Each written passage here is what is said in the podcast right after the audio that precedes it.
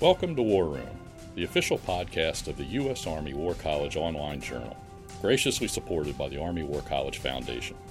Please join the conversation at warroom.armywarcollege.edu. We hope you enjoy the program. You can subscribe to A Better Peace, the War Room podcast, at iTunes, Google Play, or your favorite download service, and never miss the great content we offer.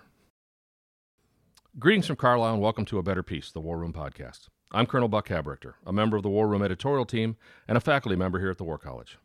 I'm joined in the studio today by Lieutenant General Paul T. Mikolashek, U.S. Army retired. General Mikolashek was a career infantryman with 35 years of service in the Army. In addition to his service as Inspector General, he served as the Commanding General, 3rd United States Army, Army Forces Central Command and as Coalition Land Forces Component Commander, he commanded all ground forces in Afghanistan and the Middle East during Operation Enduring Freedom. Welcome, sir. Thanks, Buck. Really glad to be here and enjoy the opportunity to participate in the War Room. Good to have you, sir. Also in the studio is Dr. Greg Cantwell. Greg is currently the director for the Joint Forces Land Component Commander Program and the Army War College Highly Qualified Expert Senior Mentor Program. He is also a retired Army officer with 30 years of service as an Army aviator. Welcome, Greg. Thank you, Buck. I appreciate the opportunity. These two gentlemen have joined me today to discuss large scale ground combat. But we're not going to talk about the battles of, in the conflict phase that movies are made of. We're actually going to talk about the preparation of the theater that is ultimately far more important in the competition phase. So I think the easiest way to start this off is ask the question first and foremost what is a field army and what is it that it does? Okay, Buck. Well, I appreciate the question. I'm going to jump on that one uh, as the doctrinal guy here. You get back to we've got geographic com- combatant commanders that have geographic areas of responsibility.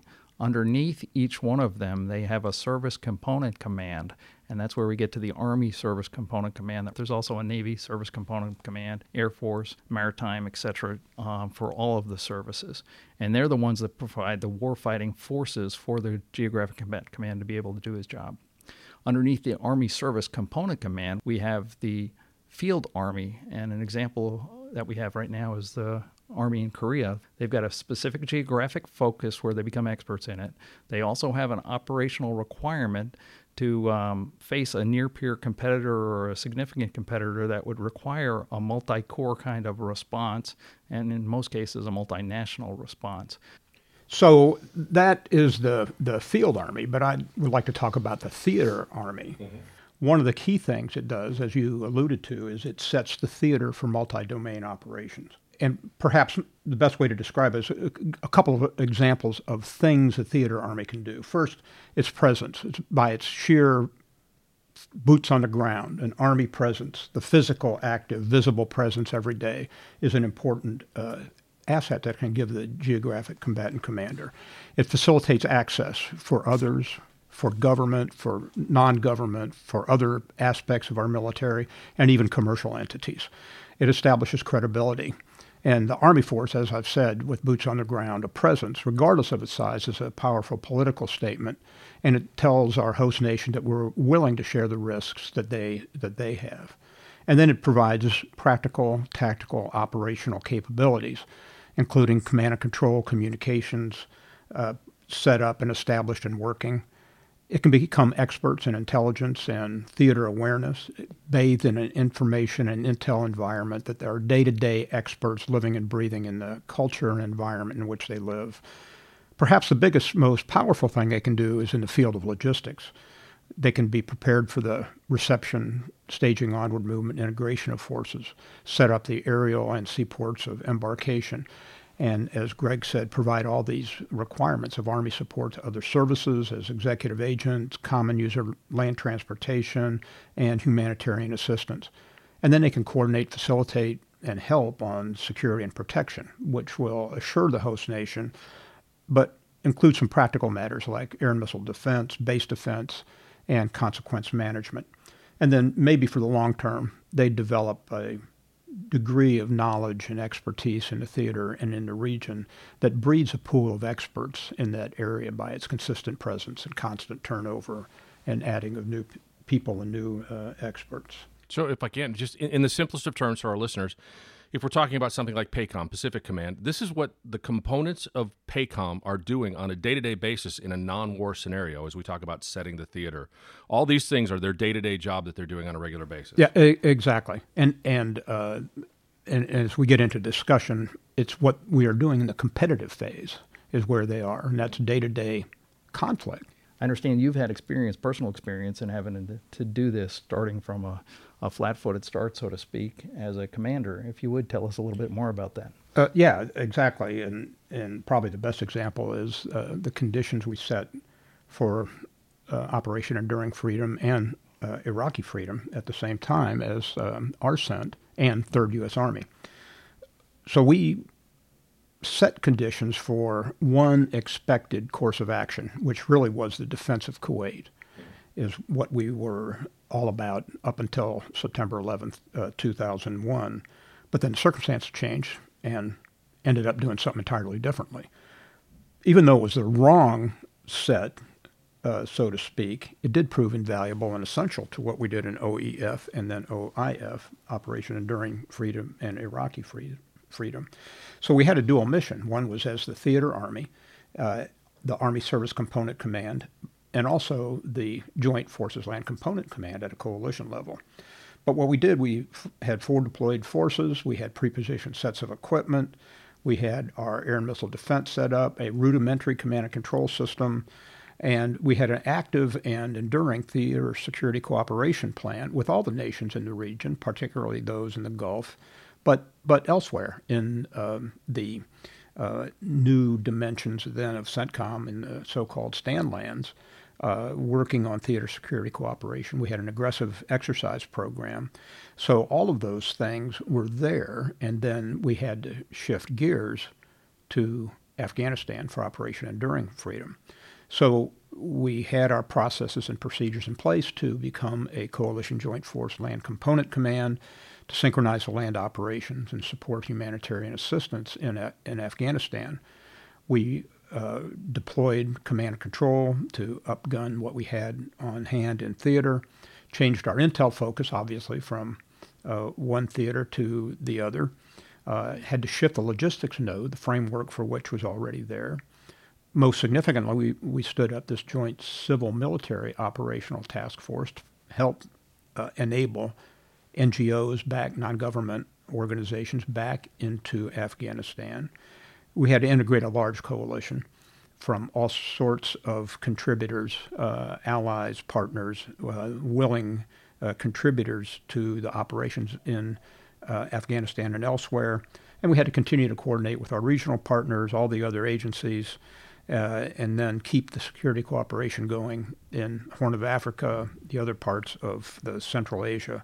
So all of that was enabled by having the theater set again, even though for the different mission, it were the, it was those kinds of things that made a difference. We talk about joint headquarters and we talk about joint task force, and none of that exists prior to boom, so to speak. So once something bad happens, the only one he can go to sounds like is the you in your position, and it's quite a bit of responsibilities that you've got to take care of in the entire theater as well as manage that whatever that crisis is that has just occurred. It sounds like you're wearing several hats there. That's true. And um, it does become a big challenge to be able to do that, although we were prepared, both, uh, I think, philosophically and through exercises, to recognize the different sort of responsibilities. Of course, nothing like a real world scenario focuses the effort and then makes you realize all the things that you wish you could have done or were resourced for um, and, and it requires an incredible amount of effort.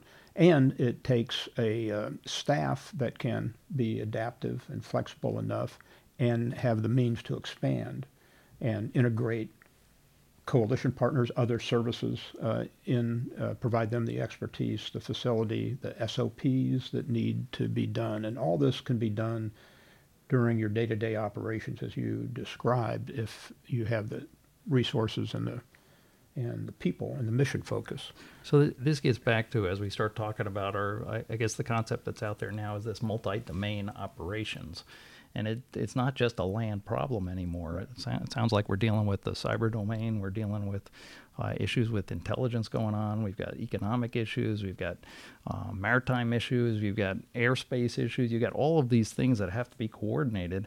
And as our adversaries look at our strengths and our vulnerabilities, they've become much better at trying to foil us, if you will, and keep us uh, away from getting to our objectives of being able to do whatever it is. But that competition phase, the theater army sounds like they still have a lot of things that they've got to be able to do. Sure, yeah, exactly. And that's uh, really an important capability that the theater army can have and should have uh, it, as you look at those. Of course, all the things that I mentioned about the physical aspects of setting the theater is important. But if you look at the competition phase, as you said, and what's going on in there in terms of all of those things, but information warfare and information operations is one I think that we really need to take a hard look at and enable the theater army to be able to participate in, in this. I think generally speaking in the competition phase, uh, we need to not be passive. You talk about the this. competition phase, but that may not be familiar to everybody out there. So I, I think what we're talking about is um, some people will call it that gray zone or any sort of conflict prior to actual armed conflict or or physical shooting of things going back and forth. So this competition, I guess, is used to be called phase zero for military folks, but it's just the day-to-day operations when we're not at war, so to speak, in the physical sense of people shooting at each other. Right, but I, but I also think it recognizes that there is efforts going on, as you said, to disrupt what we're trying to do uh, in a different form, whether it's called gray zone warfare, hybrid warfare, but it's an active operation being conducted by our adversaries. Well, that's a good point. There's a lot of things that have to happen, Right. even if we're not at war, and especially if we think that we may have to go to war by some of our contingency plans or operational plans to meet the nation's objectives. So, uh, I guess some of the attendees that we have that come to the Joint Force Land Component Commander course are aspiring land component commanders, and looking at all of the responsibilities that the Army is required by law or by um, U.S. code or by the service responsibility to other services, it's almost staggering to take a look at all that they're required to do. You've had experience in this, and perhaps you can you talk more about how you you see those challenges and protection things like that that you've had to deal with. Well, a- as I said, clearly you need uh, a staff of expertise. Maybe uh, it doesn't need to be a huge number of people, but it's a matter of having uh, the experts who can who can manage and plan these things. And then you have to make decisions on how you're going to prioritize what you can do and what you want to or need to uh, defer. And um, uh, so that's an everyday everyday struggle in terms of prioritization. But I think if you keep your focus on the overall broad case of setting the setting the conditions in the theater in terms of of exercise program, integration with the host nation, with other countries that may participate, uh, it will go a long way uh, to help um set all those things. And, it's a constant struggle for resources uh, as a commander and, and the staff because it's uh, limited, and that's not going to change on any whether it's uh, budget, equipment, people, most primarily opportunities that you see that you just can't afford to do for one reason or another. But it's a matter of balancing all of those and trying to get at the uh, core mission that uh, you have. Uh, and it's an everyday it's an everyday thing, and that's why I think having a uh, active headquarters of some size, Army Service Component Theater, Army on the ground, uh, enables all those things for the good of the joint force and for our operations uh, we may we may conduct. If I could break it for just a minute, you've mentioned three times now, started talking about exercises and the Mm-hmm. importance of them. To anybody who hasn't pr- participated in a large scale military exercise, uh, I don't think people necessarily, I mean, they obviously understand that we need to practice our skills, they're perishable, and, and, and more often than not, we're thinking of the warfighter. But I think it's important to point out that in a, in a place of limited resources and personnel, often what happens in a wartime scenario is forces deploy in and fall in on that that uh, that staff, and in that staff and, and their their planning, they've made all kinds of assumptions.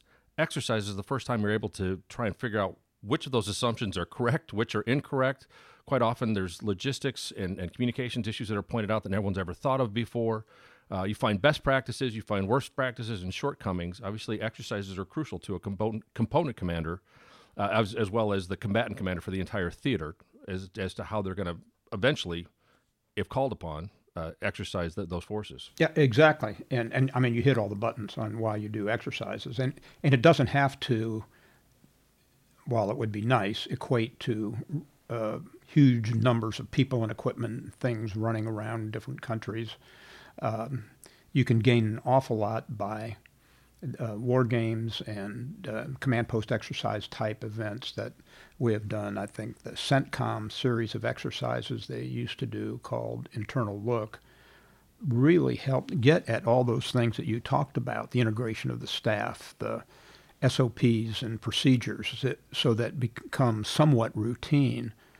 And then you just modify them for the circumstance. Mm-hmm. And that I, I, think is uh, is really important. Greg, you started off with the Korean theater. I mean, the, the Korean theater is infamous for command posts and staffing exercises that more often than not don't involve any any operational forces. It's just a, simply a look at how are we going to actually control this whole process should it happen and and resupply it at the time. You're absolutely right, and um, there's additional focus now going going back to if you you know history is repeating itself, so to speak. We used to be very active in Europe, and we used to do these reforger kind of exercises where you take a large force from the United States and project them forward as if we were responding to a um, Soviet threat at the time. Now, we've gone past having the Soviet Union out there, but um, we've assumed some risk in our theater army structures then all the, the resources and all the expertise that we used to have, not just in the military, but our coordination with the civilian counterparts that would run the ports, that would accept the, the inflow of a massive amount of new military equipment and people. A lot of those relationships and a lot of those practices have atrophied on the military side as well as on the civilian side. So rebuilding those structures takes time, takes effort, and that's the theater army's job to do all of that on a daily basis. So we have assumed risk by reducing the theater army headquarters because many people think headquarters that's a bad thing and it must be unnecessary overhead. As military professionals, we got to get beyond that, and we've got to talk to what is it that's the science as well as the art of moving masses amounts of people and establishing the relationships, getting the authorities, and getting the resources in place so that we have operational, um, credible plans to be able to enact if the nation calls on us to do them. Otherwise, some would say that if bad things happen with a near peer competitor and they decide to do something, our only options are do nothing and watch or go to global nuclear war. And you got to ask yourself, what's the role of the army? If that's what relevance do we have? You know, you can you got an army of two people if that's the answer, guys to push buttons, I guess. But um, you know, what is the role of the army then, if we're going to be credible and give options to our national uh, decision makers? Well, there is one thing I, I think, and I've thought about uh, what we can do in this competition phase, realizing that our uh, adversaries or potential adversaries or competitors or whatever you want to call them at this point is that they're actively engaged. They are doing things to disrupt whatever they think we might want to do, set conditions to enable uh, whatever they are headed towards or want to uh, want to do, and they are. They're active in unconventional warfare, information warfare, disinformation, misinformation, manipulation of the media. This is going on every every day, and um, certainly in the cyber uh, domain, they're very active. Uh, I think uh, that we, the U.S. Army, we'll figure out how to counter and deter a large-scale ground combat operation, as as you described. I mean, we're we're good. Nobody does it better, really, and it we'll we'll get there. And they need to be fearful of us being able to do that, and should. But uh, it it could be a long time coming, and they could have an influence on us as a nation and our our partners and our allies, and affect a macro strategic outcome if they're successful in winning in the competition phase, which without ever going to the conflict phase.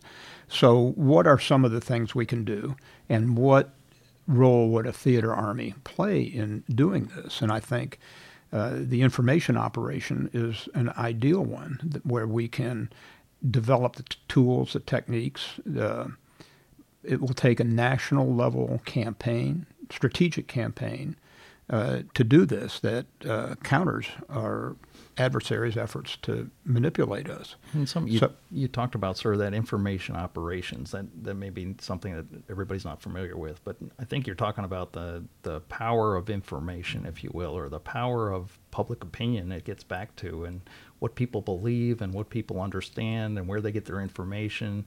And once they have that set and their beliefs and their values, it's very hard to overcome any of that.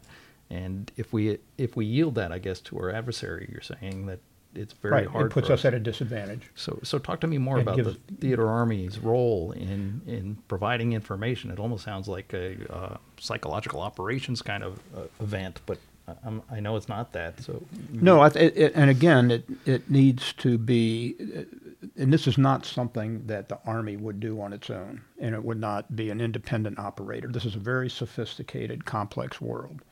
Uh, and certainly has to be, as I said, um, a national level information campaign that lasts a long time. The, I mean, the results and the output of these are difficult to measure, but I think we need to not just sit and watch it unfold.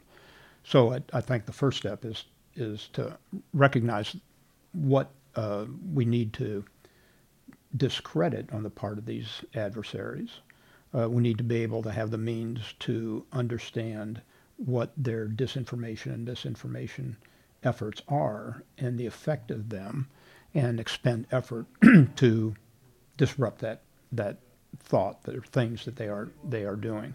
So again, that's why it's it's very sophisticated, delicate, and and has to be centrally pretty well controlled. But I think uh, having an organization on the ground who has those capabilities that I talked about, with people who have the knowledge and expertise of the of the environment, which is not just the geographic terrain, but also the political, social, economic environment that is taking place in, in a country and is linked in with the key U.S. national interest in either for the State Department or, or others, the commercial entities that can see and understand what's going on and help facilitate. It would be a means, the theater army would be, just like it is for a military operation, there's a role to play.